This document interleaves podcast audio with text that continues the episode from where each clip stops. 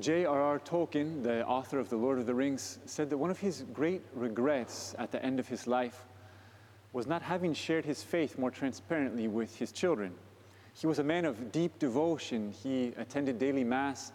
And if you've ever read The Lord of the Rings, you can see how every page is infused with this profound Catholic worldview. But he felt that he hadn't fully allowed his children into his relationship with the Lord. Maybe he could have been more transparent, but he didn't completely hide his faith from them. In fact, we have a record of beautiful re- letters that he wrote to them on various occasions. Listen to these words that he wrote to his son Michael when Michael was battling with depression. He says, Out of the darkness of my life, I put before you the one great thing to love on earth the Blessed Sacrament. There you will find romance, glory, honor, fidelity, and the true way of all your loves on earth. The only cure for sagging or fainting faith is communion. Frequency is of the highest effect, seven times a week. Isn't it striking to see a father encouraging his son to go to daily Mass? Well, this Sunday we're completing our series of preachings on the family. And in today's gospel, Jesus gives instructions to his disciples and as he sends them out to preach. You remember last Sunday he called the 12, and this Sunday he's encouraging them and giving them instructions as they go. And so today we're going to bring those two things together this theme of the family and Jesus sending the disciples to preach the gospel. And we're going to speak this Sunday about how to share the gospel with our families how to share the gospel with our families. The first thing we need to do is name the biggest obstacle, which is fear. I think many of us would rather be sent to the depths of the jungle to preach the gospel than to our own homes to preach the gospel. Three times in today's gospel, Jesus repeats, Do not be afraid. What are we afraid of when it comes to sharing the gospel in our own homes with our families? First is the fear of rejection. And this can be a visceral fear because the family is meant to be that place where we're unconditionally accepted. It's meant to be that one place in the world where we can let our guard down and, and we know that we have a place there. And so to be rejected in our own families seems to us unbearable. Like we would have no place to go, no place to stand. But Jesus assures us that we have an even more fundamental relationship that we can rely on. And that's our relationship with God the Father. When we have a, clarity about our nearness and, and the strength of the Father's love for us, then we can take risks in our own family for the sake of love. Listen to what he says in today's gospel. He says, Are not two sparrows sold for a small coin? Yet not one of them falls to the ground without your Father's knowledge. Even the hairs on your head are all counted. So do not be afraid. You are worth more than many sparrows. You can risk even your most fundamental relationships, your relationships with your own family, because you know that you have a Father in heaven who sees you, who has counted even the hairs on your head and, and that's the response to this first obstacle, this first fear. The second fear that might emerge when we want to share the faith with our family is the fear of, of just being authentic. No, because it's easy to slip into a role or a caricature in your family. You know, maybe you're the responsible one, or the jokester, or the intellectual, and that's how your family has pegged you, and it's from that place that you're used to interacting with them. You know, you have your nickname, every, everyone expects you to act in a certain way. Was scary all of a sudden to set that caricature aside and to be real. To say something as simple as, you know, I've started going back to church.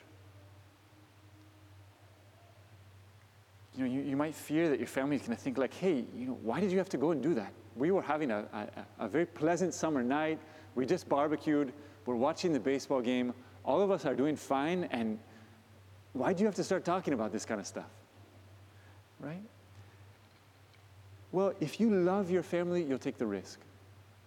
As St. John says, perfect love drives out all fear. It's a matter, it's a matter of, of wanting something deeper for our families, wanting something more for them than just getting along and coexisting, wanting them to experience in some measure what we've experienced the depth of the love of God. And so perfect love drives out all fear. The, the last fear is that they'll call us hypocrites. Because if anyone knows our weaknesses, it's our family. They've seen us at our worst. You know, I don't know how many times my little brother saw me overturn the Monopoly board and see the pieces go flying because he landed on free parking again. Well, I was a tyrant to my younger siblings when I was a kid. And so, yeah, I have to put my tail between my legs when I go back and I, you know, want to share with them about the gospel, and they think, no, who are you? Like, we know who you are. We know who you are. But listen, don't worry about seeming like a hypocrite. Because you don't have to go to them to tell them how good you are now, but how good Jesus has been to you. You don't have to prove to your family that you have it all figured out.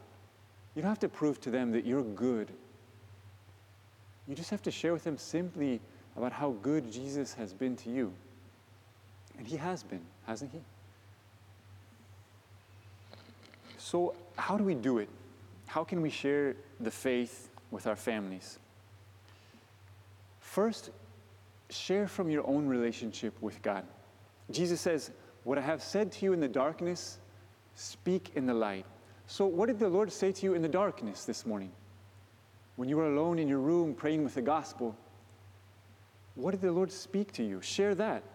You know, maybe you're scrambling eggs while your wife is brewing coffee next to you, and you just share very simply about today's gospel. You say, You know, I've been really worried about what's going on in our son's life, but this morning I heard those words in the gospel. Every hair on your head is counted.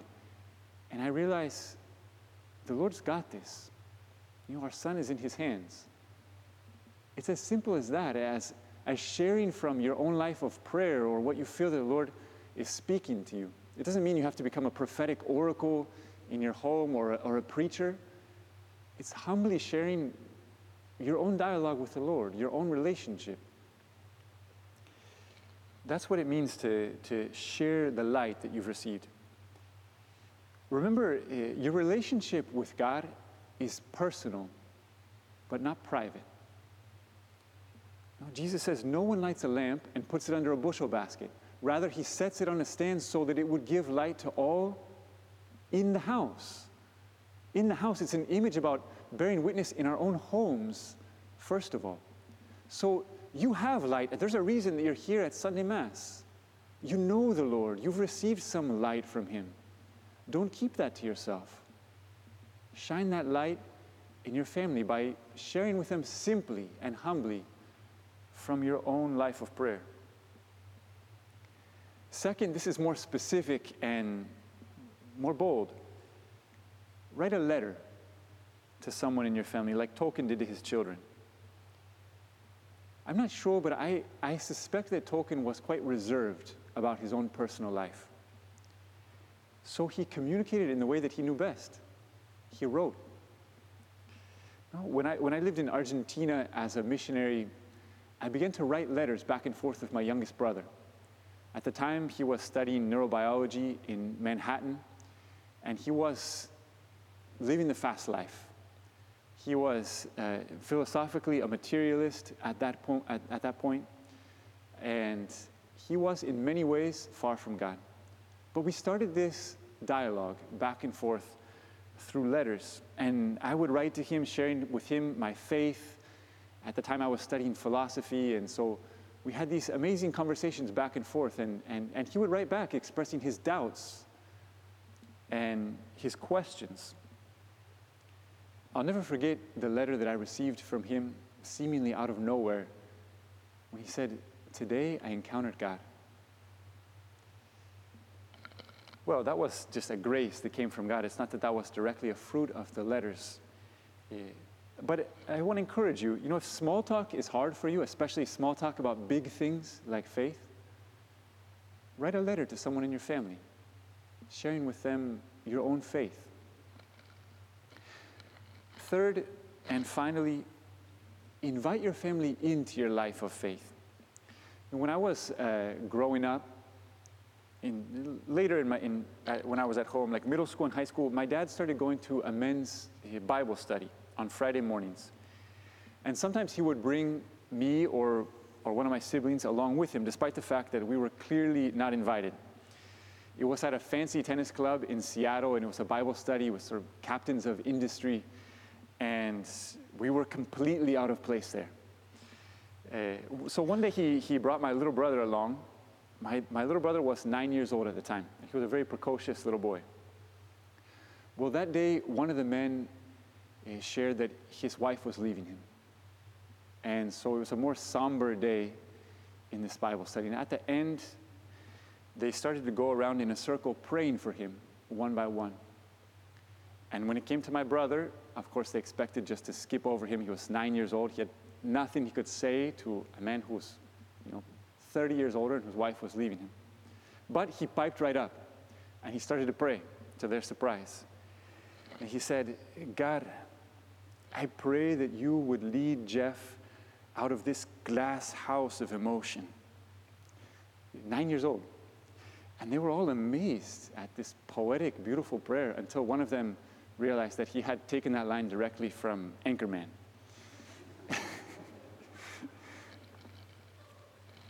Well, I was really influenced by, by going from time to time to this Bible study with my dad.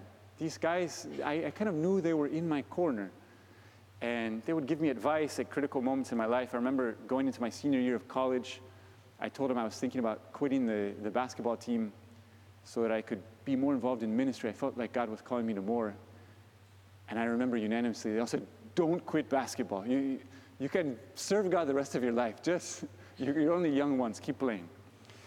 Well, anyways, the, the point is this uh, invite your family into your life of faith. It can be as simple as saying, Hey, do you want to watch The Chosen tonight? Or, Hey, I'm about to start reading this book. Do you want me to get you a copy? Maybe we can both read it and share about it. Or, I'm going to pray a rosary. You want to pray with me? Invite your family into your life of faith. Let me finish with a, a, story. This spring, I had the opportunity to meet the parents of one of the students who I'd worked very closely with at American University. And her mom shared with me a little bit about her own story, her own journey of faith. She said that she had grown up in a Catholic home, she was very faithful. In fact, she took her, her two daughters to, to Mass on Sundays and even taught CCD when they were little.